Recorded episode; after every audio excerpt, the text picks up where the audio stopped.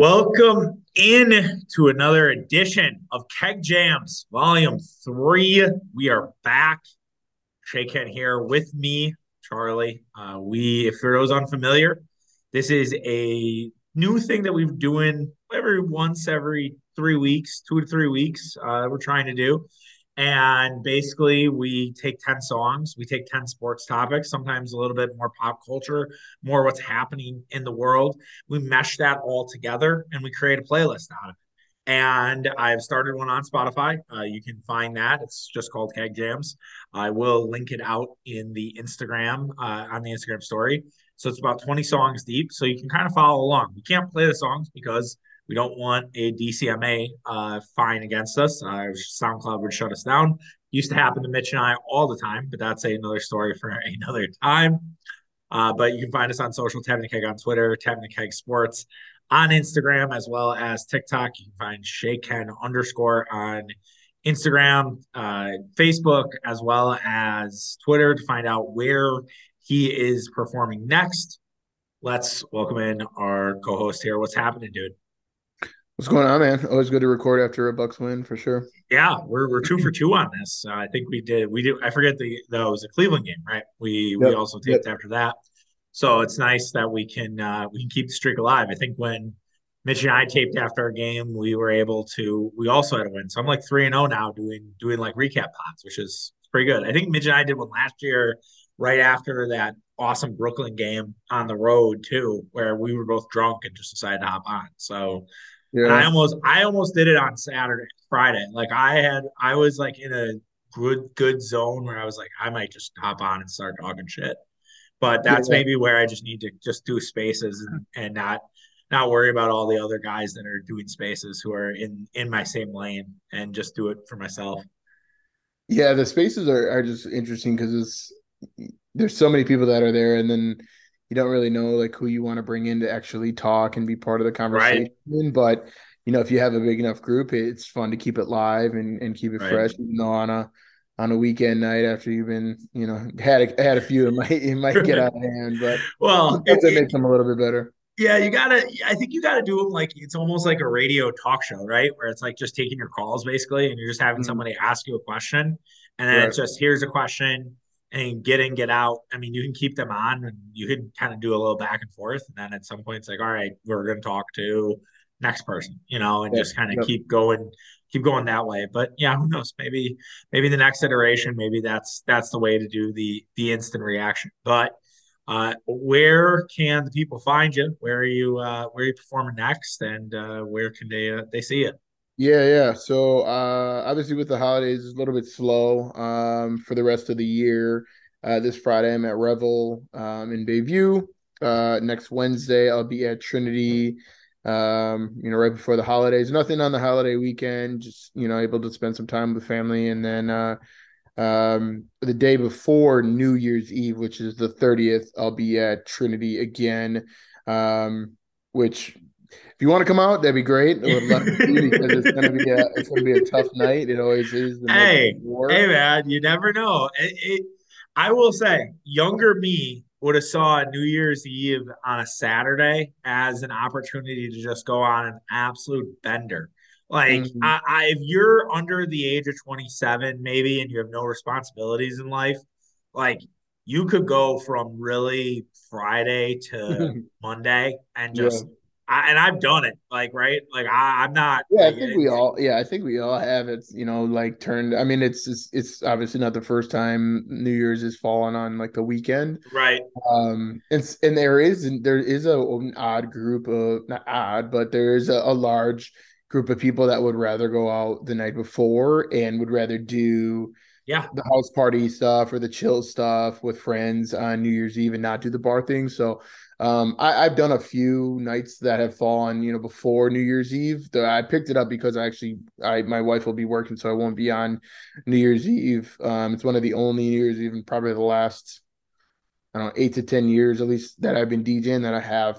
I, you know, I'll be at home and and won't be able to to DJ, which is okay because those are just insanely long weekends and, and especially that night itself because obviously there's no closing and no. You, yeah. you typically try to utilize as much of the night and into the morning as you can. So I, I am usually booked like two, if not three places in that night, um, and just utilize the time as I can. But um, yeah, pretty, pretty, you know, quiet end of the year, and we'll ramp back up in in January. But um, yeah, I'm actually kind of excited for for once to have. Uh, and I had I had one off a few years ago for a wedding, but I'm actually kind of excited to just have a New Year's chill at home. Um, we'll kick it with the little one, and right. And uh, we well, I've, I've, had my fair share. So a couple things. Number one, first of all, everyone knows now to drink on New Year's Day is even actually better because everybody's off on Monday, and mm-hmm. I've done that the last two years and had great time. Um, so we might have to offline on that. Um, yeah, and then, yeah, uh, and then the other thing is to build build you up about this Friday. There is a Bucks game that night, so the Bucks play the Timberwolves that night, so you have that going for you. True. Um, so there, so there you go. The home I game. It's home game, yeah. Right, yeah, okay. So okay, so yeah, a little more, a little more, you know. Uh, but yeah, let's talk about these Bucks, and yeah, make sure you're going out to see Shea Ken, whether it be Revel, whether it be Trinity, um, on those two nights, and yeah, Trinity also you can get in early on Trinity and it's not going to be filled with people who are much younger than you. Like just get, get in there early. Just go see, see our boy. Don't go in there at 10 or 11. If you go in there at 11 or 12, you know, and I, and I haven't been there when you've been performing. So I don't know if you have that corner because we did it. We did it at Red, White, and Blue. We caught a lot of heat from some friends. Some friends are like, why are you there? And I'm like, look, man, supporting the kid. And we're in this corner where, where nobody can, nobody can touch us kind of. We're right. fine. We're fine. So anyways, yeah. But that, but that said, speaking of our Bucks, uh, wow, what a game for Milwaukee. Um, song for one was "I I Ain't Worried" by OneRepublic. I could argue it's probably might be the song of the year just because of how popular Top Gun was and is. Um, great movie if you haven't seen it. Um, I think to me, probably my favorite movie of 2022. I haven't seen a ton of movies, but I just absolutely loved it. And it really was win or loss. I was going to look at this and say, if they win, I'm I'm not worried about anything right now. Like I'm not worried about any of the games that are for this. Um, I'm certainly not worried about the Golden State Warriors. And if they were, even if they were to lose tonight, I still would look at it like it's middle December, and there's a long way to go. But if you take this with what the Bucks did against Golden State versus what you saw with Boston uh, against Golden State and against the Clippers, now I'm playing the Lakers right now as we tape. Not, it's not a dick measuring contest, but you have to at least be encouraged and feel good about it. And you didn't have Jrue Holiday tonight, and it it really didn't matter. And you're facing Steph Curry and Klay Thompson. It's pretty incredible. So all in all, I I can't be higher on what on the Bucks' performance tonight. Yeah, I mean, uh, it, the Golden State Warriors, no matter what, are the Golden State Warriors. I don't care like what their record is, even if they well, they're now two and twelve on the road this year. Yeah, but crazy again, they're the defending champs. They know how to win. They know how to play. They're they're banged up too. Obviously, Wiggins was out tonight, but um, you know, obviously we were out Jrue, Khris was just coming back. You know, I don't I didn't even know going into the game into the day that Khris was gonna play. I know he was like probable designation on the injury report, but he looked pretty good. He, he still is you can see see he's still getting his feet, but um I think tonight was such a good representation of the Bucks as a whole. Um, obviously, they they talked about it so much that Giannis dominated the game, but man, he was so bad from the field. Yeah, um, he, he, impacted the game in different ways, but there was just so much else from from the guys. Defensively, Brook was incredible again, and we'll we'll talk about Brook in, in a little bit. Um, offensively, didn't give much, but you know, Jevon looked so good. It'll be so understated. His defense on on Jordan Poole and Steph. Um, I mentioned to you offline that's you know they were hanging around in the in that first quarter because Steph really hadn't asserted himself into the game, and he really just never did. Uh, he just couldn't find his shot or couldn't get his shot the way that he wanted to. He hit a couple ones um, just based off of the way that our, our, defense plays, but just never really settled into the game. And I think Jevon had a lot to do with that. And he he battled both Steph and Jordan pretty much all game. Um, you know, and and those guys got frustrated, and you could tell by the way the game was refed. And Jesus, the amount of technicals that those guys got was just after a while, I was just like, guys, you got to, you're not going to be in this game for much longer. They're they're lucky you're still in it. But I, have I've not sorry to interrupt, but like I've never seen a more mentally soft championship team. Like, can, can you can, yeah. can you imagine like any like any sport, football, basketball, baseball, doesn't matter. Like how the hell can you not keep your composure? Like nothing's handed to you. Like this, just because you mm-hmm. won the fucking championship doesn't mean that you win you win every call that you're going to win every 50-50 ball. Like not everything's going to go your way. Like it was almost like they were privileged out there like mm-hmm. acting like it was just going to be handed to them. And maybe that's that kind of can explain the losing how bad they've been on the road. Yeah and like I hate it because like I love Jordan Poole for the fact he's from you know Milwaukee and this and that, but you can just see he's starting to get that kind of I should be getting every call stuff. I don't feel like I I, I remember seeing no. that a lot out of him. Steph rarely gets you know, upset like that that he was, you know, tonight. Um, but yeah, it was like Jordan Poole, and then Kuminga was getting into it, and then Stir, you know, Steve Kerr got one just to you know kind of hype up his guys, and I was just like, Jesus, you guys look fucking pathetic on national TV. Um, but uh, no, the team, the the Bucks looked good all around. Bobby had a massive game. Yeah, looked really good. Um, Grayson had a fucking awesome game. I still worry a little bit about him defensively, but man, he was he was assertive. He got in the lane when he wanted to. He, you know, he just picked his picked his spots and, and knocked down his shots and, and, looked really good. George Hill even looked really good. I know we've been, we've both been critical of George Hill. yeah, I, I think George Hill George Hill feels the pressure of Jevon. I swear, when Jevon mm-hmm. plays well, George Hill suddenly plays well. Like I think yeah. it, it's correlated.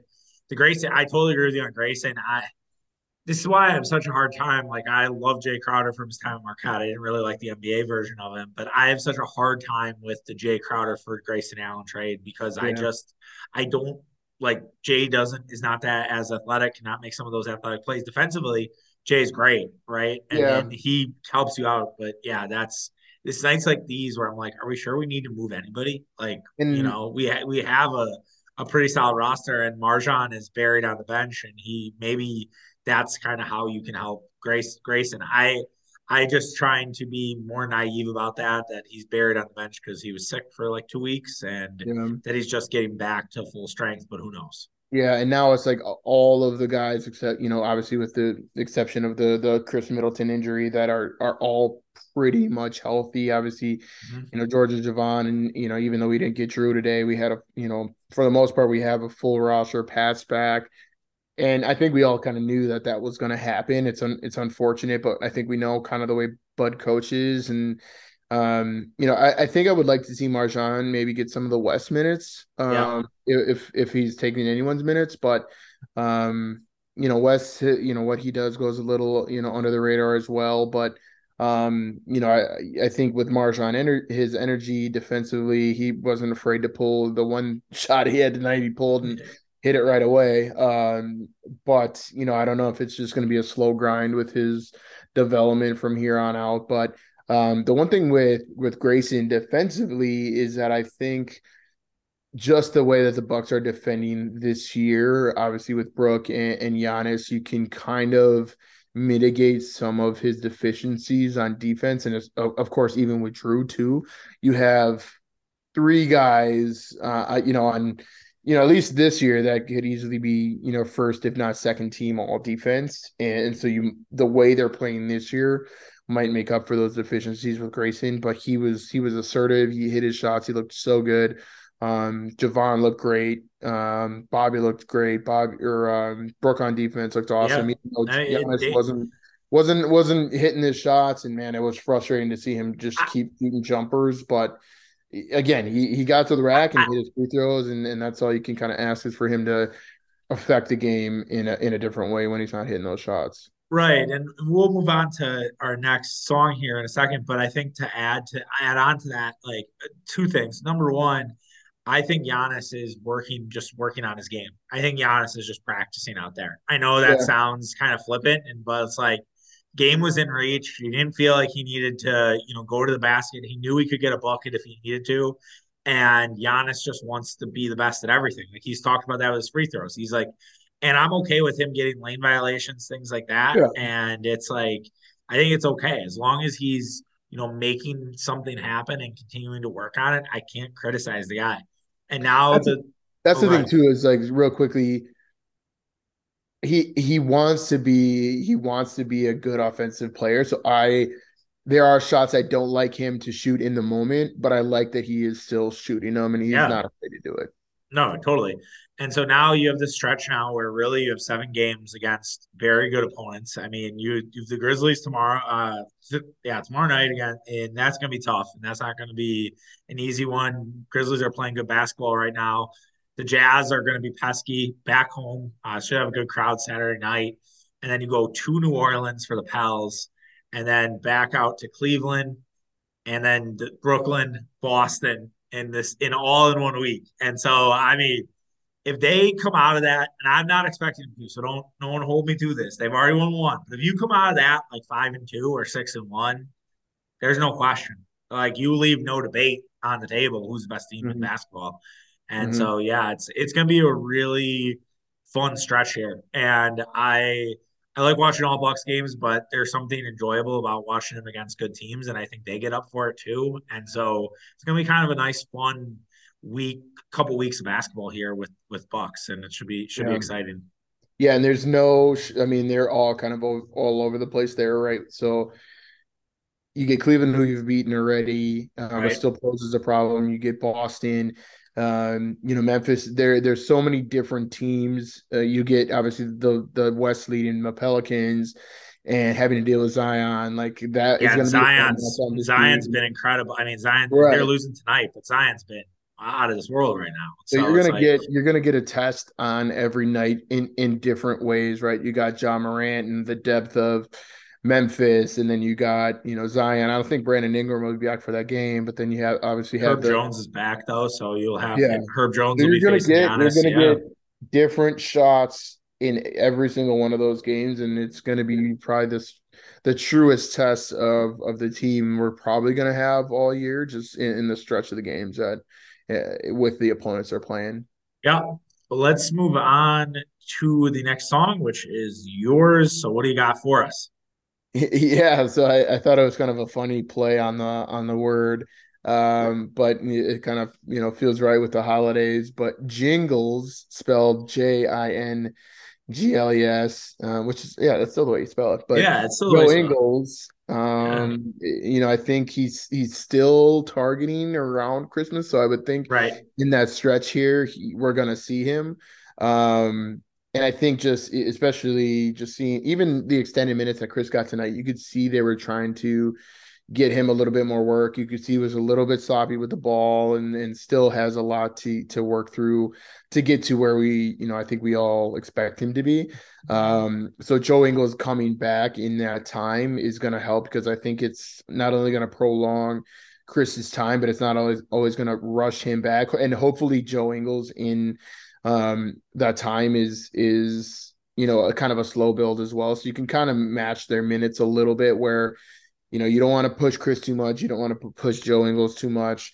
Um, and and I know I've I've followed Joe Ingles pretty closely just from the battles that he had at, at, Utah with when you know OKC had Carmelo and and watching them and just kind of just his overall approach to the game is just so calm.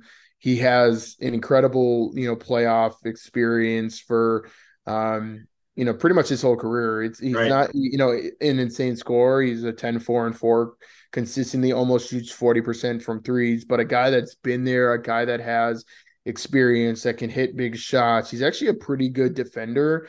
Um, when you when you watch him, I yeah. hope that the injury hasn't taken away too much. He's not a young guy by any means, but no. um, you know he's you can see him on the bench. You see the camaraderie already built with the guys, and he's just going to have.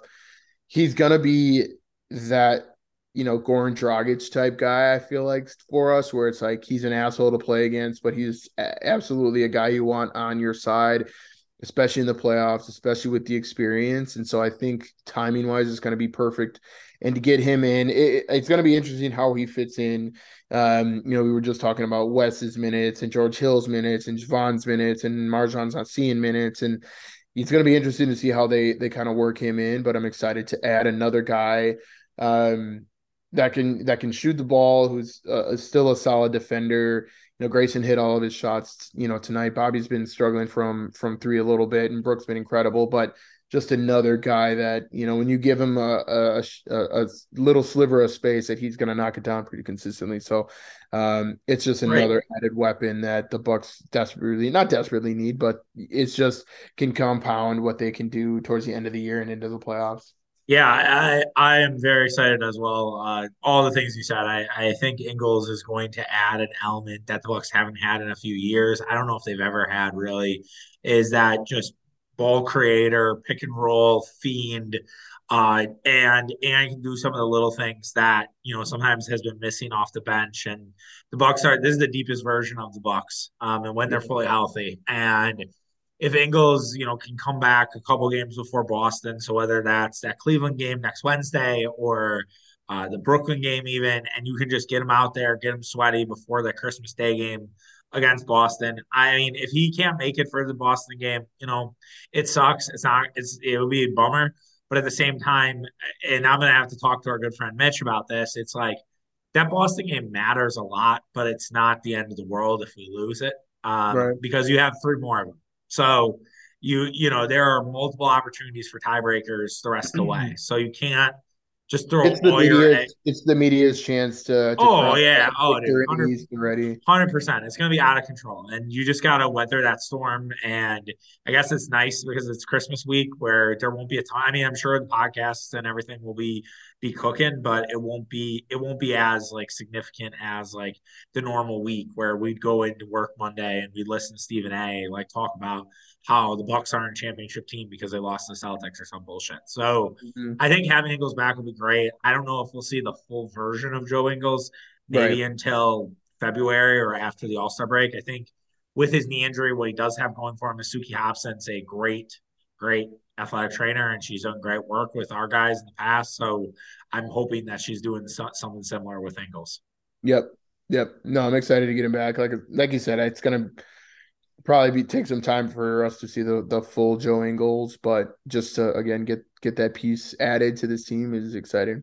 Very excited to see him probably punch Montrezl Harrell in the dick or something. Do something fun with Montrezl Harrell if Montrezl. Oh man, he court. doesn't back down. I just loved, I loved, I hated and loved it at the same time. I'm like, man, this guy, he, he's not like your number one or your number two, but he he can ball and he doesn't back down from anybody, and that's that's right. just the the type of mentality we love to have in Milwaukee. And you know Treswell can't handle it because I mean he's blocking people on Twitter like me. Um, so it's just it is what it is. Yeah, yeah. So let's move. Let's move to the next song, which is you again, um, staying in the NBA. Yeah, um, man, I, I think you and I both, probably you more than I, can uh, can attest to this. It's uh, it's Miss My Dogs. It's, it's YG and Lil Wayne um just you know i think it just talks about missing out on on on your boys and every night it's you know i'll watch brook play and i'm like you know i talked to i had a conversation with a friend of mine you know a few weeks ago even when you know Brook was was still just kind of scratching the surface in in the way the new kind of way the defense is playing for the bucks and i'm like i'm pretty i'm, I'm telling you i'm i'm telling you watch my boy said it to me i'm like he's going to be up there at, at the end of the year for player of the year, uh, defensive player of the year. And they're like, no way, no way. And it was like, excuse me, Anunoby and Marcus Smart and some of those guys were all, you know, up there. Right. He was middle of the pack. And I looked today and he is the odds on favorite by a long shot to win it. Um, and he leads the lead. He leads, leads the league in blocks. It's not even close. Um, he's, he's got more five block games than anybody in the NBA, more three three more than any of the next guy. Um, career high in blocks. Uh, I think Milwaukee might be number two or three defensively, and it's you know it has a lot, if not you know, a lot more to do um, with Brook Lopez and um, man, a, a uh, a bad beat to say the least, and and a very bad miss on our part um, as Milwaukee fans. And you're probably a bigger bettor than I am, but shit, man, he looks so fucking good defensively. It's it's it's really fun to watch, but very bittersweet. Um, you know, you know, knowing the odds at the beginning of the year. Well, obviously, I don't we don't post the videos. I we I, don't, I haven't established myself on YouTube yet. But if you were to watch the video, I put my hood up. I'm wearing a hooded sweatshirt, and I put it up and was like in dismay because the best bets are the ones you don't make. Um, that just happens way too often. It's extremely annoying. It's not fun. Um, yeah, there's a podcast. You can go back. It's like early mid October, right before the season or right as the season begins. And I talk and I talk about how Brooks 250 to 1 to win defensive player of the year. Meaning, yeah, I just put a dollar down, I win $250. And I was like, ah, that's interesting. Like, just acknowledged it, didn't really think much of it. It's like, ah, whatever. Um, yeah. And that's the, that's why you just sometimes throw it down on a long shot because you just never know. It's like every now and again I'll wager on golf and I'll, I'll at least have one or two long shots because you know golf is similarly with like awards, right? It's just unpredictable. And I think something like a defensive player of the year versus like a long shot MVP. And that's how like the my famous Burrow bet, which I've talked about before, but it's like, you know, we had Joe Burrow at 125 to 1. And that was an incredible decision. And just I was doing some research and you know laid it down and and i and now i have the the other end of it right and so and i think a lot of bucks fans are probably saying that and i think also too with bobby portis i'm sure i think bobby portis the odds were a little bit better but um, I think you could have got Bobby at the start of the year for six man of the year at like a 20 or 30 to one, which I'm sure we covered on that podcast too. So again, like that's, I mean, that's pretty good the, value. Is he, the favorite, is he the favorite for that right now? I was just pulling up and seeing if that was the case. But I'm I'd I know he, think, I know I, his he he's like top ten in rebounds, and he's obviously right. bench. He has more double doubles off the bench than any player in the NBA is right now. So I mean, I, I know he's gonna he's got to be in that conversation. Um, I was just curious if he was he was in you know yeah. that that high in that conversation. Yeah, I'm looking right now and I cannot find any futures, so I'll have to I'll have to look this up a later date and we'll follow up on the podcast for it because yeah, that that maybe Friday. Oh, I'm not doing a show Friday. Uh, I was gonna say Friday I'd do it, but no, I, I Bobby has to be pretty high in there. I did have someone talk to me today that the Bucks are still like three ten to win the Eastern Conference, so that's not bad value. Three to one. Um, I'm sure that went down today, um, being that it was on TNT but it's probably worth getting until you know before the Celtics game, and if Andy, even if after the Celtics game, you have a little more of an opportunity there. But yeah, there's there's some missed opportunities. Um, I think I might have grabbed Giannis for MVP, but I'm not sure. Um, that's one too where maybe the value just wasn't there. Um, and happens, you know, you just you, you have those moments where you're like, if I just all I have to do here is lay it down and and that's it. And that's I mean, to be fair, it's been what four years with with Budden. It's like, is he really going to make a change? He said all this, is right. and we didn't know coming off of the year that Brook had last year that he was going, you know, going to be fully healthy and that we would see this version uh, of Rook. I think he's he's shooting almost a career high in three point percentage as well, and it's just like nobody expected this out of out of Brook, both on offensive, defensive end. We've seen so much out of Bud that we've been, you know, asking for change. They were the worst in the league and giving up threes this year, and now they're in tops in a lot of those categories. So it's hard to um, really see like, did we really expect this out of Bud? And you know, just history tells you it's you know you never know what you can expect coming off you know with a guy coming off of a, a back surgery. So yeah, absolutely. Oh, real quick before we go on to the next, um, you uh, we. Uh, what was it? I had I had it there. Uh, what do you think of the awards being named for people like the Michael Jordan MVP, the Hakeem Defensive Player of the Year? Like, how? What do you feel about that? Do you like it? Do you think it's over the top? Where Where do you stand on it? Yeah, I don't. I don't mind it. Um, I've only seen a pic, a few pictures of the new trophies. Um, you know, I, I think it. May, I mean, I think it makes sense. Like, if you're going to give the NBA MVP um, Jordan makes the most sense. Hakeem, I don't know how many he won, but you know that makes sense as well. I mean, you have you have guys that were kind of tied to some of those stats, you know, throughout their career. Not, you know, J- Jordan obviously is you know go conversation depending on who you talk to, but um, no, I like it. I think it, and I think from a player perspective, it it has a little bit more meaning to be like, hey, I won the Michael Jordan Award or I won the Hakeem, you know, legends in in this game. Um, so I don't mind it. I haven't really seen. I, I think I saw the MVP trophy. I thought it was a little interesting. I wonder if they they definitely couldn't get away with like the Jordan Jumpman probably logo would, type yeah. of, of, of statue or whatever they want to call it. Probably, but, probably um, Adidas or Under Armour's like, eh, yeah, we don't want our guys like we don't want Steph Curry to have like a jump right. board or something. There's like probably that. a million reasons oh, yeah. not to, but um, no, I, I, I like it. I think it brings um, you know, a little bit more nostalgia to the the award itself. So yeah, well, let's transition to the Packers. Um, on my next song, I've been hit, sitting here, uh, "Take You There" uh, by Jack U, which is Diplo and Skrillex with Keza. Is it Keza or Keza? Uh, it's Keza and uh, R.I.P. Jack U. They are just not a not a thing anymore. They were uh, the fun times with them. I've seen them live, um, but both their record labels just didn't didn't, didn't like it. So they were like, "Yeah, Jack, you cannot be a thing anymore." That sucks. That's I, I think it's Kaiser. I'm sorry. I think it is Kaiser. Uh, whatever. Kaiser, Kiza, tomato, tomato. Uh, the Packers and the Rams. The reason I chose the song was that had nothing to do with the actual song. It's the beat of the song and the BPM, and it's just how fast that song is. Because I need the Packers to start fast on Monday night. Like this needs to be for the first time in a long time. We need the Packers to come out and just be up 10 nothing, 14 nothing, whatever it may be, however you want to you want to swing it because it's going to be cold in Lambeau. Um, the low on Monday is seven degrees.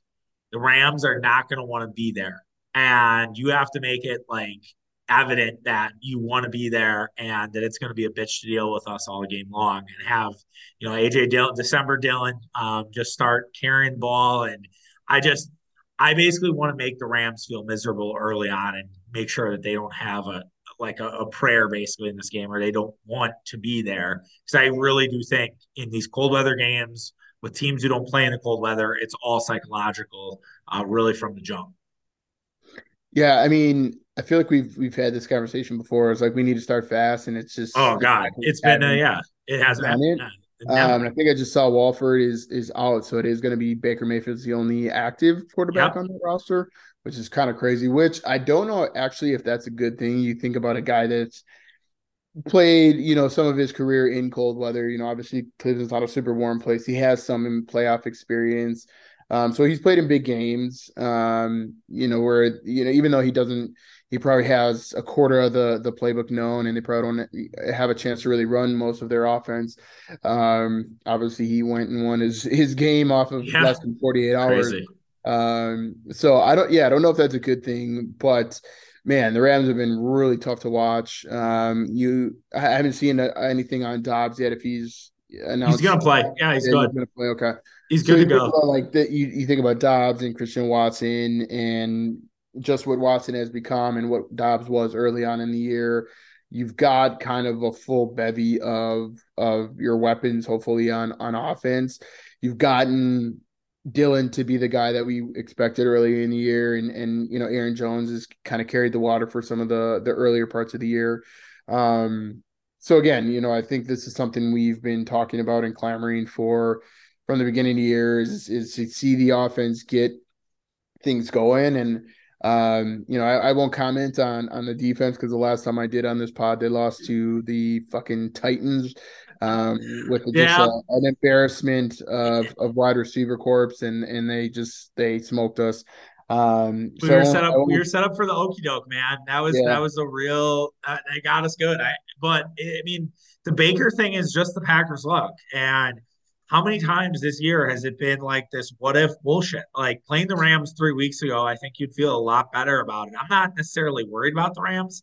I mean, the Packers aren't a great team, right? So every game is a, a challenge. But I think three weeks ago, you feel a lot better about playing the Rams. If you're playing the Titans this week, uh, how good are you feeling? They've lost three straight games. They're starting to look like they're coming apart at the seams. You're playing the Giants this week. You're feeling pretty solid about you're playing the Giants. The Jets, when they were in their flux, like the Packers have just got shitty luck after shitty luck. And the other thing about Baker is he did play in Lambeau in, in December last year in the game against with Cleveland um, the the the other side of that though is he did throw four interceptions in that game, including a pick six uh, from Rasul Douglas. Rasul had two in that game, so maybe it's the get right spot for Rasul, uh, who did who had really a, a good game against Baker Mayfield. Has had a really uh, rough 2022.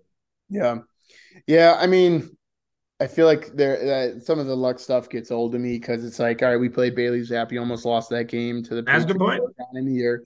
We were, you know, I think at the time we were excited to play against Taylor Heinicke in the Washington game, and that didn't go as planned.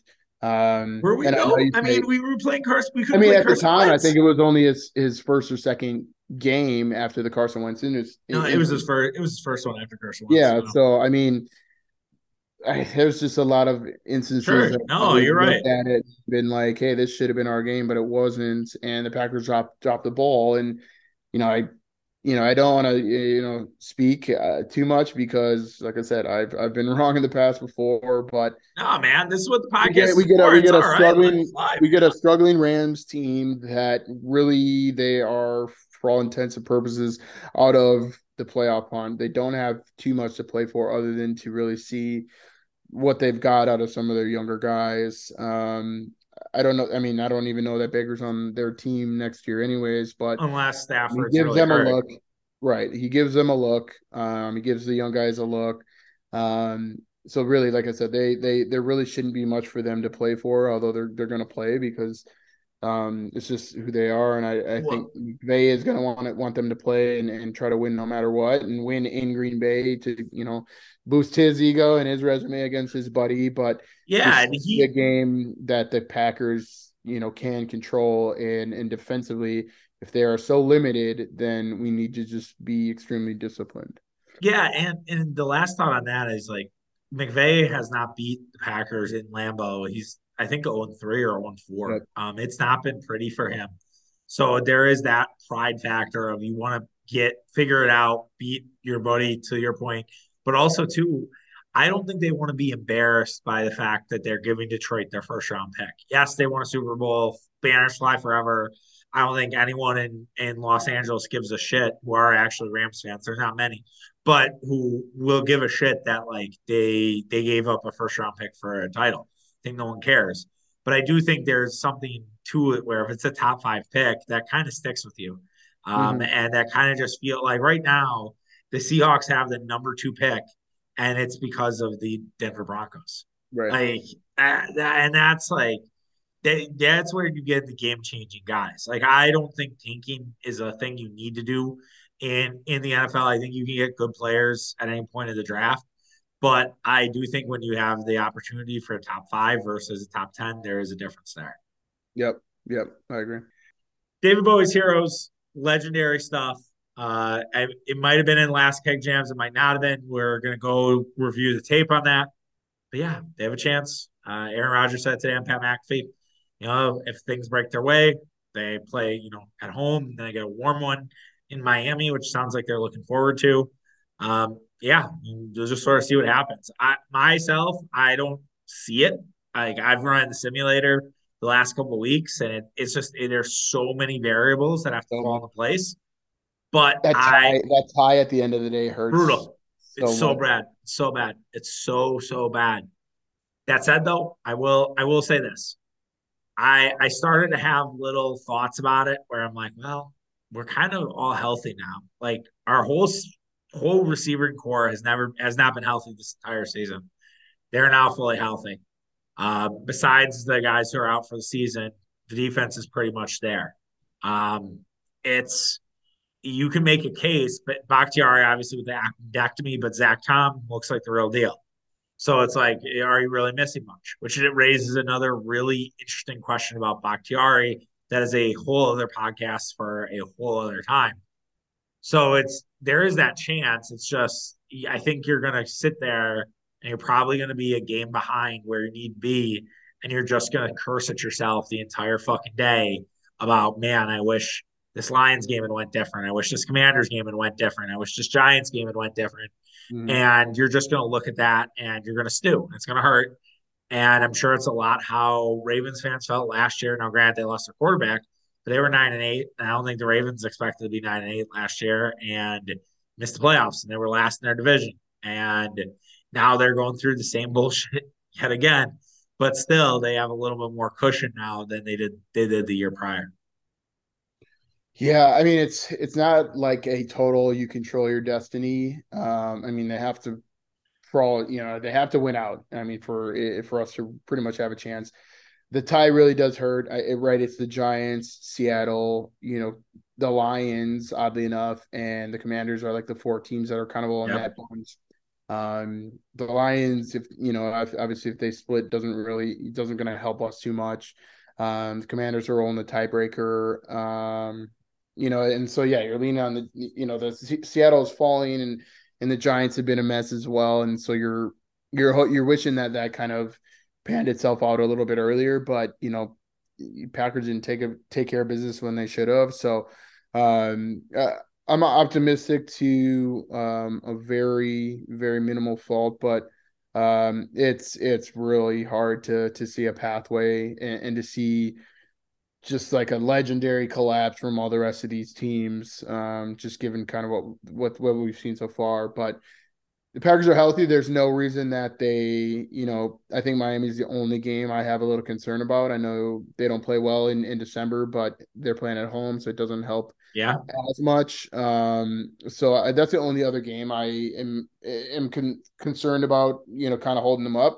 But the Packers, if they take care of the business there, I think they they you know finish the game or excuse me, finish the season um, with those wins. It's just going to all depend on coming down to those other teams, you know, kind of falling apart, which is certainly possible, but I just it's it's tough to see. Yeah, I think if you're looking at the optimistic side of it, it's Seattle was never supposed to be here. The Giants were never supposed to be here. They're also, uh, you know, Pete Carroll is a good coach, but uh, and I don't know if he's really ever been in this scenario before, right? Of holding his guys together, a bunch of young guys, Kenneth Walker, like his whole running back crew is hurt. Um, yeah. They their run defense has become a sieve. Their whole defense has been a sieve, and now you got to face the 49ers, who look like an absolute battering ram. Who, who, yeah, and, and, like I think San Francisco right now is the best team in football. Like I think they're better than the Eagles. I, I if I if I had the Niners and Eagles, I would take the Niners, and with Brock Purdy, I would. I just I don't know.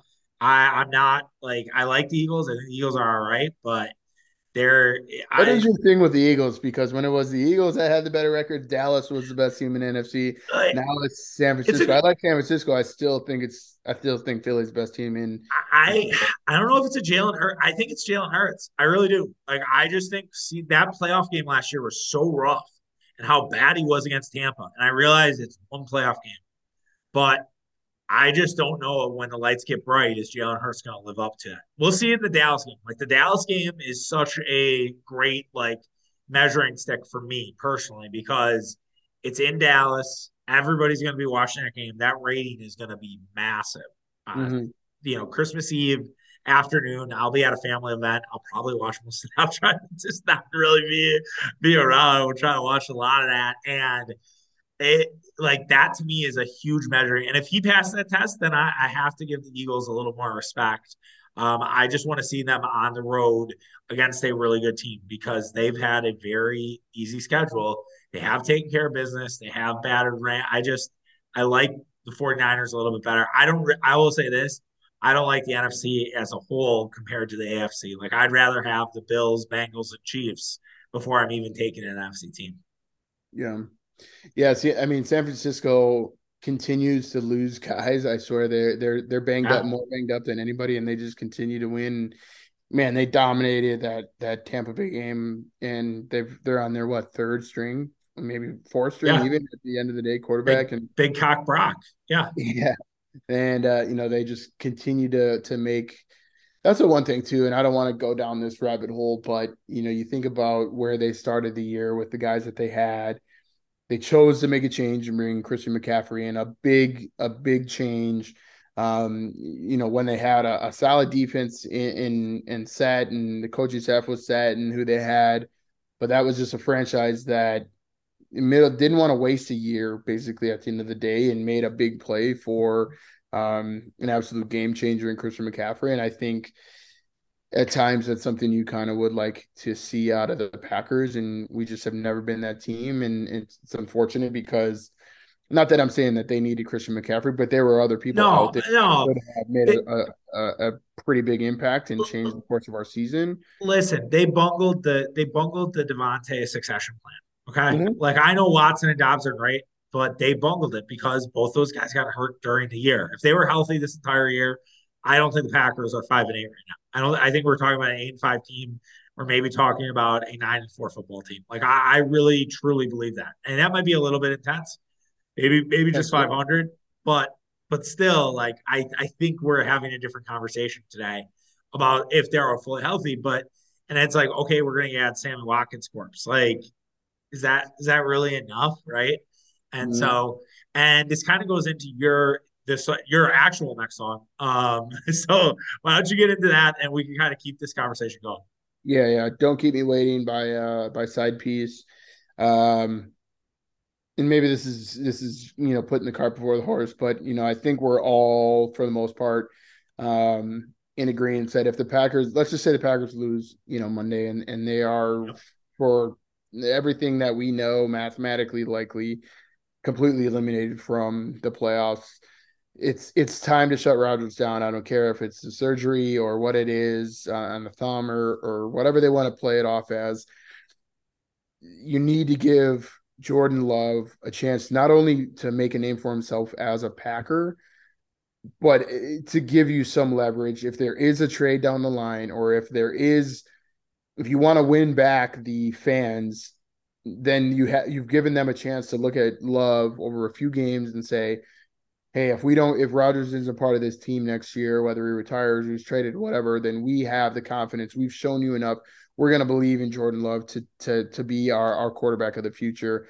Um, and man, it's it's tough to to watch him, and and I know he just kind of had that that you know release this week about requesting a trade, and I I 100% can't blame him. Um, you know, you're you're sitting behind one of the all time greats in, in Rodgers, but from what we've seen in at least this this short, very short sample of of this year, and a guy that's literally kept his mouth shut, has done everything that Green Bay has asked of him. Um, probably knows the offense in and out by now. Has studied behind Rodgers. Um, you know, I, I am so comfortable. I don't want to say so comfortable. But if Rodgers were not part of the organization next year for whatever reason it is, I feel more comfortable knowing, okay, even if Love doesn't have a great year, but he's the guy moving forward. I, I am comfortable with that. Um, I think he's paid his dues. He's he's probably you know better than you know half of half of some of the starters right now. From a, a, a simple fact that he probably knows the offense and knows what LaFleur and how LaFleur wants to run the offense.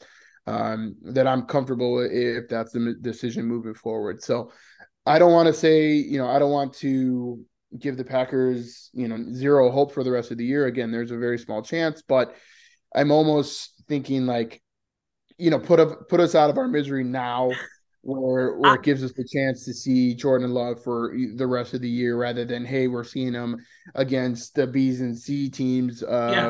of the Lions or the teams, and we really don't get a a, a great, you know, a, a great yeah you don't get a great you don't get a great view you don't get a great you don't get a great sort of you know picture into what love is. And right. I, I I hear you. I think that there is a case to be made that to get a couple of games under your belt with Rodgers, Doubs, and Watson, so they have a little bit of on-field chemistry. If you feel like that's your move next season, and maybe that's the Miami game. If you say, okay, the Rams, you win, you lose, then you do the Miami game, and then the last two games of the season, Jordan Love is is the pilot, and Jordan Love then gets those two games. So it's kind of an even split, if you will. I agree with you that I would feel very comfortable if it's Jordan Love next year. I've I've wa- I've wavered on that, but the more I think about it, the more that I sort of put all the pieces together and think about who would need a quarterback.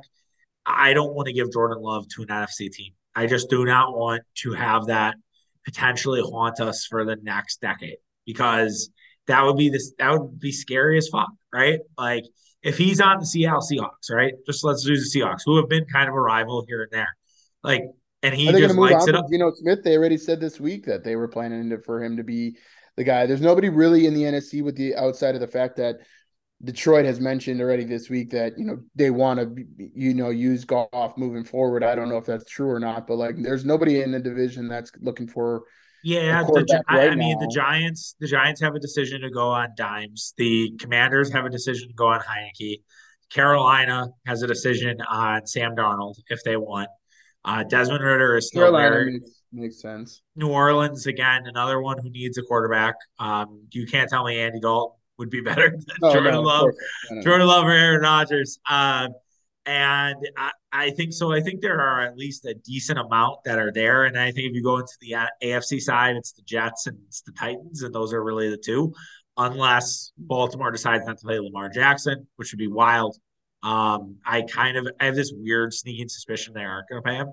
I I know absolutely nothing. I've not heard anything. I've not read anything.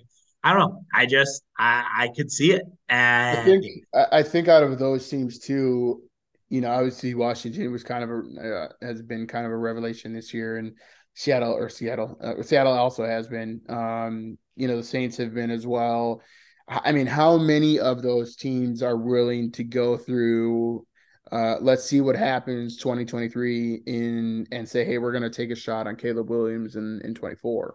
So that's, I, I mean, that's an excellent point, and that's, and I think that might be the thing that they talk to Jordan Love about, and they talk to Jordan Love and Aaron Rodgers. I think you have to have a conversation with everybody. They have, they have the same agent, right? They're they're represented by the exact same agent, so there's no reason why you can't have all, everybody in a room and just say, hey, look, Jordan, we understand you're frustrated we're going to take care of you. I think it would drive Packer fans fucking crazy if Jordan Love gets like a three year extension worth like, let's just say 60 million, 70 million. Sometimes see this in baseball, right? Where a guy comes up and he's played maybe uh, two weeks, three weeks, and he gets five years, a hundred million dollars. And it's like, we remember how big of remember Ryan Braun kind of got that, right? Like yeah. it was like a year in and he got like 180 million out the box. And I'm not saying to give Jordan Love this massive deal, but it's almost like, hey, we'll pay you for just keeping more, you, we're keeping one you more year. Exactly, yeah. exactly. And we are going to go on a run here. We're going to try to go on a run with Aaron. This is Aaron's last year. Aaron's told us it's his last year. I think there could be either some, and Bakhtiari has been good this year, so don't get me wrong. And I, I know I brought it up earlier, but I, I think this could be all coordinated. Now, sometimes this is where I get rabbit holey, I get conspiracy, where I, I think everything's connected. Um, and, and it's not. And I've been proven wrong on this type of stuff before, but it's it kind of is almost too perfect, and it would really work out, right? And just say, all right, it's Bakhtiari's last year, it's Rodgers last year. Maybe you bring back Cobb for absolutely nothing, although I would prefer not to. I'd rather get like a draft a slot receiver. That's here nor there. Um, and you just sort of say, all right, this is legit last dance shit and then it's Jordan Love's team, and we're shedding the Bakhtiari money, we'll shed the Rodgers money, Rodgers will retire, and and that'll be it. And and or we'll try to trade him because Rodgers' contract becomes a little bit easier to trade. That to me, now that I've now that I've sounded this out in my head with you, um, and I know I talked about it on Monday, but like I feel like that to me now this might be the path forward. And I think, and I don't know that Ed Rodgers would ever publicly come out and say this, but I think if that was the public understanding, like, hey, I got one year left, guys. Like, I'm gonna give it all. Uh, like, this is my true last dance. I think the the public perception, even though he doesn't give a fuck about it, uh, and the fans' perspective, then they could un- they could get behind that a little bit more than hey I don't know. I don't know what's to happen. I might be back next year. I might not. I might retire. If people knew that potentially going in, like, hey guys, this is my last year. I'm done after this. I'm retiring. That then I think that not only the team wise and, and being able to build around that understanding, but then also the fans and that I think they would understand understand and respect that a little bit more and say, okay, let's see how it goes. Throw everything, you know, kitchen table type season and uh, and we have our successor next year in Jordan Love, and you know we'll we'll prepare around him after. I think that would go um, a long way. I, again, I don't that I can't see that being the way that Rodgers thinks, but uh, I think it would go over much, much better with the fan base and and the people that you know have kind of had enough of him. Yeah, no, we'll have to see. It'll be fascinating. It's going to be a very annoying storyline that I'm sure we'll talk a lot about in future keg jams to come. All right, we're sticking with you. We're moving out of the local and we're moving into the, shall we say, national topics uh, and in the collegiate world. Yeah, so this is this would be an interesting one. The song is called, or excuse me, yeah, until next time. Uh, it's by Titus. I just I've had a hard time and and it's nothing new with with college football, but just understanding kind of the approach to college players likely headed for the draft, likely getting drafted early on, um, sitting out of their their college football uh, bowl games um, with the you know obviously the yes. chance of them getting hurt. Um, I think Matt Corral is the big one that comes to mind last year.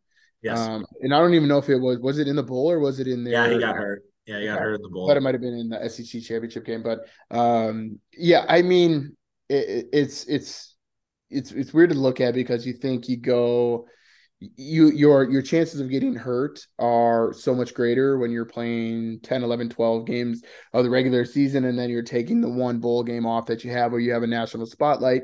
Um, some of these guys need those games to to play against competition that they haven't seen to really shine out. Like that that can you know raise and lower your stock you know positively and negatively. So i think there's still guys that need some of those games um, but just like going over like the list of guys that aren't playing, like Will Levis, I think already sat out, Joey Porter Jr., Anthony Johnson, uh, or excuse me, Anthony Richardson from Florida.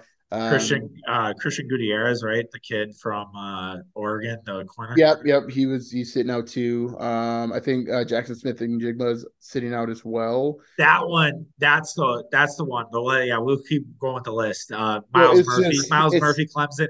Like I, I agree. Like it is a it's a little bit of an old man take, but I I'm with you. It's same with the transfer portal. It's like we want these bowl games to matter, and why don't we start the transfer portal after the the season's over? Like not to legit... mention one thing I thought about too, and I think this will down the line be a bigger conversation is that eh, with these NIL deals, are are are there going to be packages or or contracts to say if you're part of an NIL deal with this school, you have to, if you are in a bowl game, you have to play in that bowl game because you you think about it, right? It's a it's a diminished product at the end of the day. If, if certain players are not playing in those games, you lose money, and universities lose millions of dollars if the game, you know, is um, you know, of lesser quality because certain players aren't playing it. And I think that's something that is going to be part of it. That's um, that's fascinating. I didn't think about it that way, but that's such a good way to do it. I think, and I think you could do it structured in the sense like because you're it's a ranking system, right? Like the Badgers are in the Big Ten's seventh bowl, eighth bowl, I don't know, um, but they're in a lower tier bowl. And so you could put it in there. It's like if you're part of the Big Ten's first five bowls, you have to play. Like, you, you know, if it's the underneath, we understand, right? If it's like an NIT bowl, essentially, like we, we get it. But you're not, you haven't seen this yet with college basketball. I, I really hope we'll never see it with college basketball. Mm-hmm. I realize it's partly because it's a 64 team tournament. Everybody has their spot. Smith-Njigba, I feel like will be a, someone who gets drafted in the late first round. It'll be a steal for a, lot, a team, and everyone will go nuts. But he hasn't played this entire year. His hamstring bothered him a couple times. He tried to work back, but I, how much did he really work back? Right, kind of similar Nick Bosa. There was a little bit of that, and it's like you have a ch- you're playing him in the semifinal game against Georgia. You're facing uh, the kid Ringo. Kiki is Kiki Ringo, uh, the, the safety who's really really talented from Georgia. Like there are you're facing NFL guys, like right, and so yeah, it makes no sense to me. It's dumb. It it dampens the product. Um, I would argue that's part of the reason why watching some of the earlier bowls actually might be more fun. There are going to be mm-hmm. some that are just going to be brutal, right? The Badgers Oklahoma State game is at 9:30 on a Tuesday night. Like that's going to be an absolute slog. Um, I do not blame anybody who's not doing reviews and things like that just to go to bed and you just want to do that. That's more you're within your right. But I do think that there will be some that'll be exciting. Like I think I forget when they play, but actually no, it's Friday. UTSA plays Troy, and those are two two conference champion teams playing against each other. Coaches are back, players are back, like the whole thing. Yeah. That's that's awesome. Like, and again, this sounds like someone who's like wanting to watch D three football uh, because it's the purest form of the sport. But it's just right. I don't know. I agree with you. I, I think it's it's gone it's kind of gone too far and i think there needs to be some right sizing to make it matter and if if really the consequence is taking away a bunch of those games and saying all right we're only there's only 40 bowl there's only 40 bowls and 20 teams so be it. Do it that way. Yeah, and I just think like with with the with the quarterbacks, right? I think that's the biggest jump you'll see in in the play. Like Will Levis isn't going to play in the Music City Bowl, and they play Iowa. Like, is their backup quarterback really going to make this fucking game? Maybe he is, but like as a Music City Bowl and college football, like thinking about that game, like this is this was probably not going to. I mean, it would have been a fun game, but now you are missing you know a top 10 NFL talent that people were tuning in for and you know Kentucky Iowa isn't going to have a greatest no, draw, but no over under is 31 right now. Yeah, so it's like now it's you know it, it's it's hard to and I I get it. I understand why you sit out. I understand the the money that is involved and the money that is lost out. Um, but again, you play an entire season and you, you have more chance to get injured in that or your practices or things like that. You know, taking off the, the the one game that you're on a national stage, or you might have a chance to actually increase your draft stock and then get you even more money um, from a draft you know place perspective. Um, yeah, I mean maybe like I said, it maybe it's a boomer take, but it's yeah, it's just something I, have been thinking about lately and seeing guys announce. I, I almost wonder too if like you bring the draft up and draft like or I'm sorry, not the draft, but the bowl games up. I realize it's over the holidays and that's part of the reason that's part of the allure of it. But I almost wonder if it was two weeks earlier when all these guys bounce out.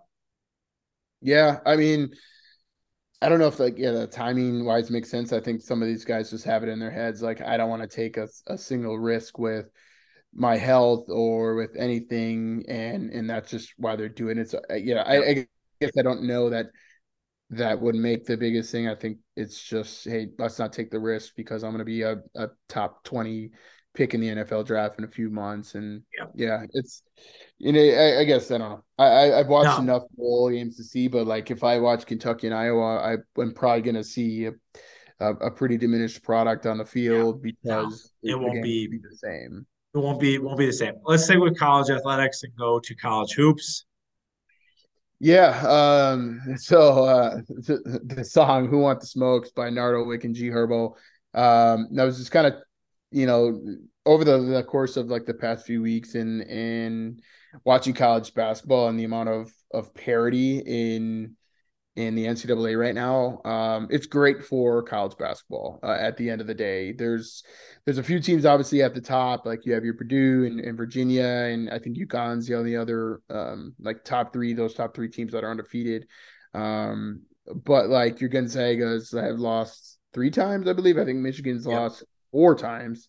Um, Duke's lost twice. You know, there's some big hitters that have lost twice, you know, a few times already, and we're not even in January yet. So uh, I I love that. I think we saw a lot of that even in the like the last two years.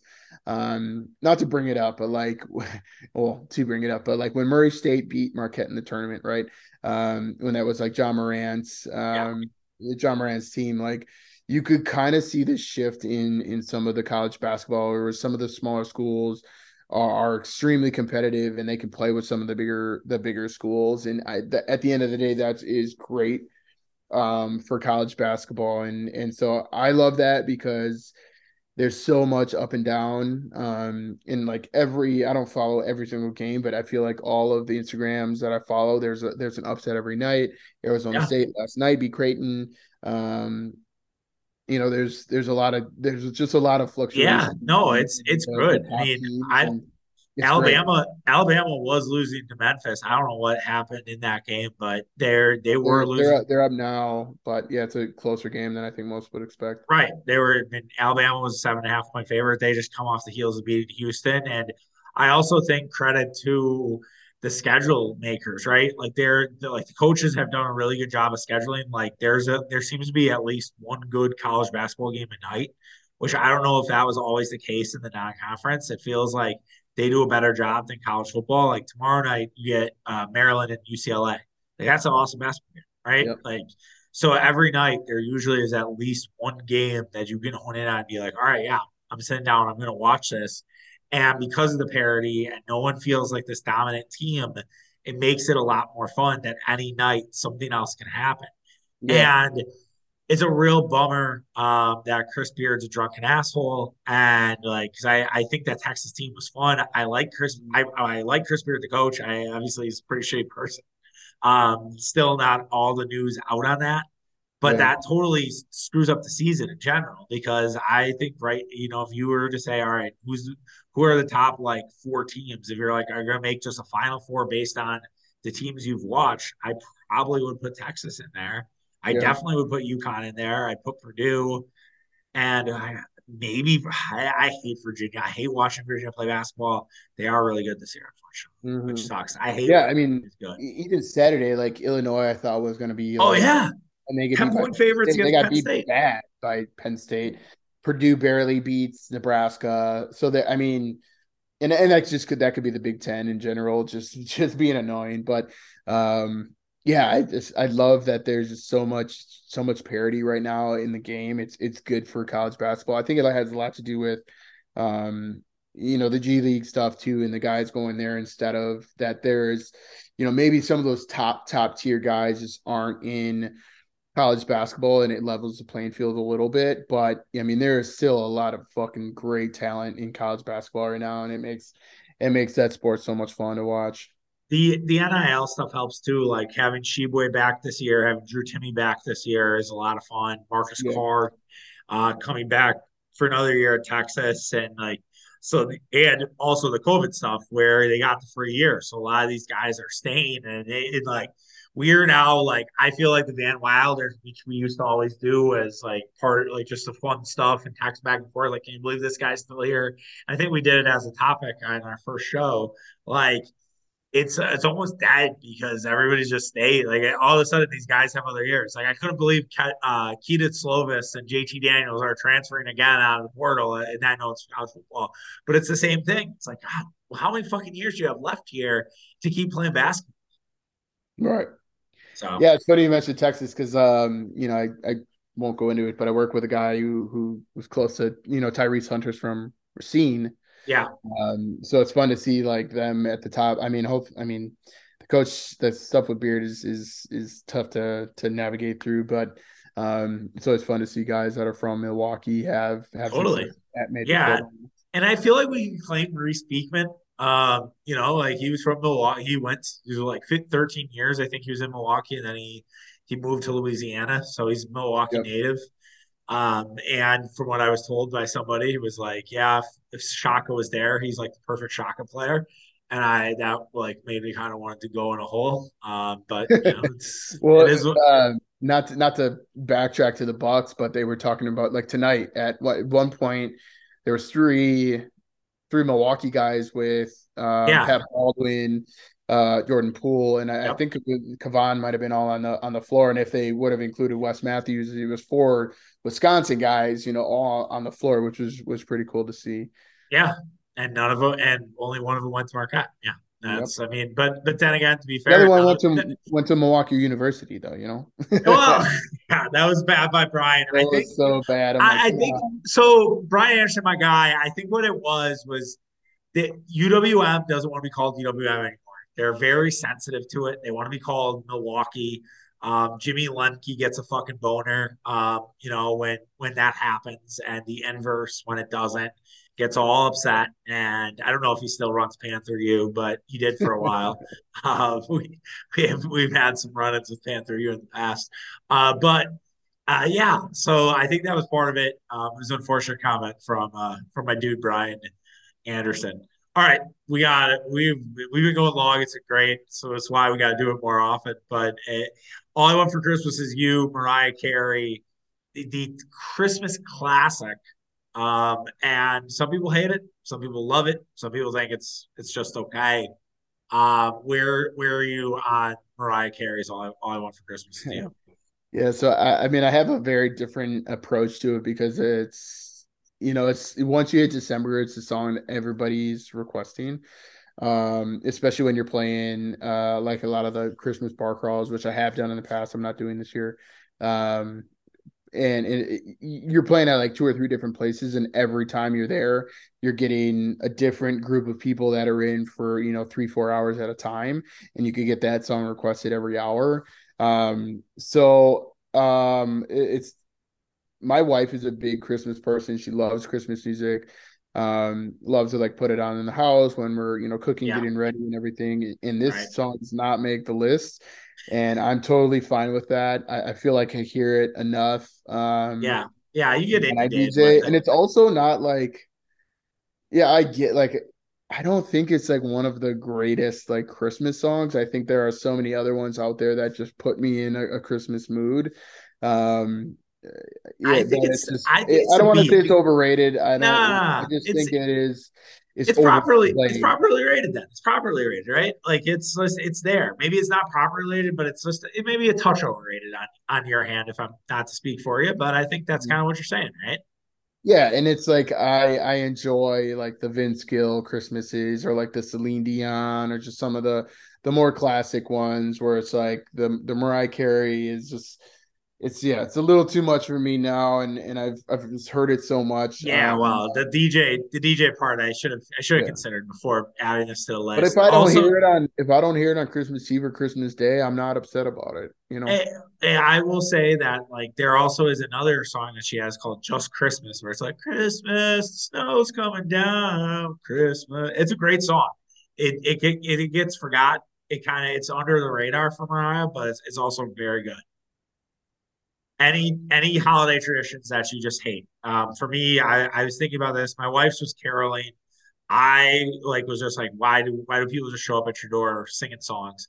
Mine personally was candy canes. Like I like the taste of peppermint, but I just I don't know. It's just a lot. It's just pure sugar. It's sticky. I don't like the fruit ones. Those are gross. Um, so yeah, I could do without candy canes. Yeah, uh, I'm with you on the caroling. That like think that's super awkward. Um, I, I can appreciate it if like the carolers are good. I couldn't tell you. I remember ever having um like carolers come to my door. Um, you know, in any of my years, Yeah. whether no matter where I was living. Um, not a super big candy cane guy. I'm with you there. I'm not a not a big peppermint guy. Uh, I, I would say it's not a tradition, but it's something that when you grow up, it's something you just have to um get used to. But like the trying to balance families Oh, yeah. is just a fucking pain. Um and especially if you have, you know, full families on each side and trying to manage the travel of of each day, that's just I'd rather pick a weekend in January in the beginning of Yeah, January right. and leave it there and like that's what we do. Um so like the, the back and forth on on that stuff and like trying to find a day and picking a time and say, oh, we have two hours here or we have two hours there, but then we have to drive an hour there. Um, it's just that's and it's unfortunate because obviously you want to be with uh, your your families as much as you can, but I'd rather hey, we got every Christmas Eve, which I think we're trying to do now, is like we got every Christmas Eve here, we got every Christmas Day there. We can spend Yeah. an entire day here and an entire day there, and uh, and we'll leave it at that. And then you know if there's there's other family, then maybe Thanksgiving is the one that we're doing it with. So Yeah. uh, travel and trying to manage that is probably my least favorite thing. Yeah, I I hear you. I, I definitely uh we have four things that we do in a span of two days, and it's just like Christmas Day is literally 8 a.m. to 9 p.m. and it's nonstop. Yep. And I was like, the other bad part about that too is somebody's got to stay sober enough to drive. yeah, yeah, it's yeah, that's my wife. But um but no, Usually that's the case. uh but but seriously, it's yeah, it's it's a lot. But all right. two more will be quick. Uh, I want to go with something in the orange Zach Bryan. It is a very melodic song. It's a sad song. Uh, it makes me think of winter because we haven't seen the sun since December 4th. Do you know this? That the, the sun has not come out in the Milwaukee area since Mhm. December the 4th. We are, it's December 14th tomorrow, and the sun has Didn't been, been around. fact, but it's when you know when you think about it, it's not it's not surprising. It's a bummer. And and then I like I was wondering, I don't know if you're familiar with Zach Bryan's music, but like I just wonder, are there like certain people like you just can't listen, you can only listen to in the winter, and then are there certain artists that you can only really listen to in the summer, or like that's a summer artist. And like for me, I put Zach Bryan, who's I'm just kind of getting familiar with. I think it's crazy he sold out uh, the AmFam amphitheater in like two days, um, and which is nuts. And then uh, like Bon Iver is another one where it's like that's winter music, man. That's not that's not really midsummer, like hot as shit outside. Just listening to some slow melodic uh, Justin Vernon out there. Yeah, I mean, there's definitely like seasonal depression as it comes to music too. Yeah, yeah um, for sure. Certainly, like I, I don't know that I'm as specific as like I'm only gonna play certain, not even as a DJ, but like just even listening in the car. Like I don't know that like I'm not gonna listen to an artist or a style because of the music, but certainly like country music is yes. screams for the most part screams summer to me. Yes, and, absolutely. And you know, drinking at a bonfire or something along those lines. Um, so like that that that more you know fits kind of the type of of season that you're in. Um, but yeah, I mean like not to go back to Christmas music, but I better not hear fucking Christmas music before Thanksgiving, which of course they do on all the like the local radio stations yeah. here. Like I, I, I don't dip into that. I only really enjoy it when there's, you know, when you're kind of getting in that mood and you know, you come home and you know the lights are out or your trees out or whatever, then that makes sense. But um yeah, as far as the other stuff, like like I said, the the the the country stuff screams um, you know, summertime and, and that's what I think of. But um other than that, I, don't get too too locked into a genre based on the time of year. makes sense. Uh, it's good heat check. Uh, and then lastly, Wasted by Gucci Mane. It's holiday party season, but some of it's already happening. Some of you have it this weekend. Um, it's really just, first of all, don't overdo it with your coworkers. Um, sometimes it's fun to drink with coworkers. Sometimes you drink with your coworkers. Um, it's friendly PSA. I've been there um, multiple times. Um, I one time put my arm around a CMO and was like, "You're not going to fire me, are you?"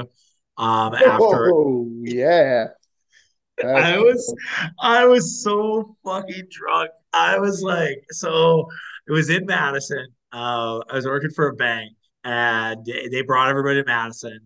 We had this awesome dinner. It was at a brewery. We are drinking a ton of beers, and then we started slamming Jaeger shots, and I blacked out with my clothes. Wow. All right. Well, yeah, I woke up in a hotel room fully clothed.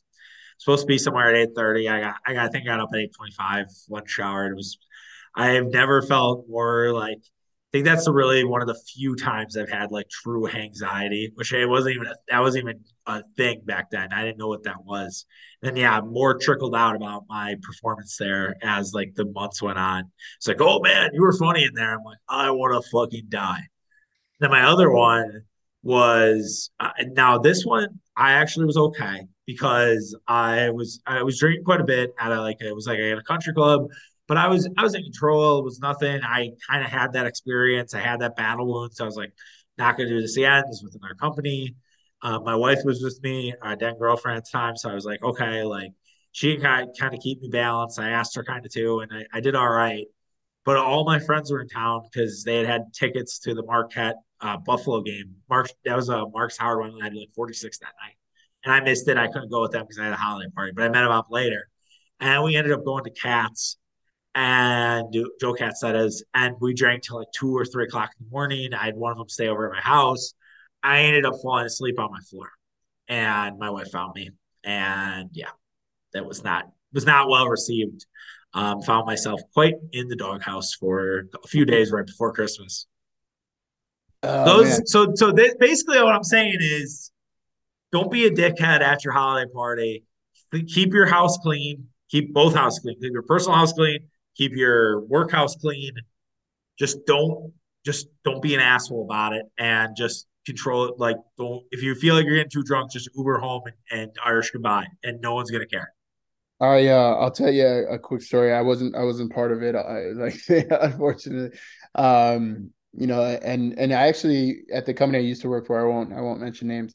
Um, you know, I've my wife and I had the privilege of going to a few. Um, one was at the Grain Exchange one year, and, and then the other, there's a big wedding venue downtown. I, I, I forget the, the name of it, but that's where it was the last few years. And we always had a running joke like who was going to be the person that that party, holiday party. And and luckily I had my wife with me um, for all of them, so that you know we, you know, she was the one keeping me in line. I never got to be that point. Um, but apparently one year when it was at the office. Um, we had a big pond out front, and apparently the CFO, um, it must have been a warmer Christmas party because he made his way to the pond and started swimming in it after one of the Christmas parties. And again, it was it was his company, so um, you know he kind of let it let it you know got to do what he wanted to do, but. Um, you know, luckily I didn't experience that. Um, I've had, uh, you know, we always did pre games um, with some friends that you and I, you know, grew up with that I, I ended up working with. Um, and I feel like my wife and I were always the ones bringing like the bottle of Fireball or something just to like loosen people up because I feel like yeah. that's the other thing too is like you want you want people to be out of their element of their work shit. You don't want to be fucking talking work at a work party and all that. No. You were kind of the people that like broke in and, and tried to to get everybody to loosen up, but yeah, luckily we were never the um the guilty party or the, you know the party that had you know the stories told about them for for years to come. So yeah, um, but yeah, um, be smart. Um, don't don't make longer conversations than you have. And oh uh, yeah, that's another one. Get out. And have yeah, a, don't have ramble. a buddy system with you. Yeah, yeah, yeah. If you don't have your wife or significant other with you, or don't have a significant other, just find somebody. It's like, hey, you're you're my wingman, I'm your wingman. It's not for pickup chicks. It's just to make sure to bail me out of situations when I need need it. And be like, all right, we're gonna go get another drink, or hey, you gotta go home. Like, yeah, it's at the end of the day, it's, it's fun. Everyone likes drinking with their work friends, and it, I think it's fun and it's cool to have work friends. But there is like that that line where you're like, okay, I have to. I, am still I'm still working with these people.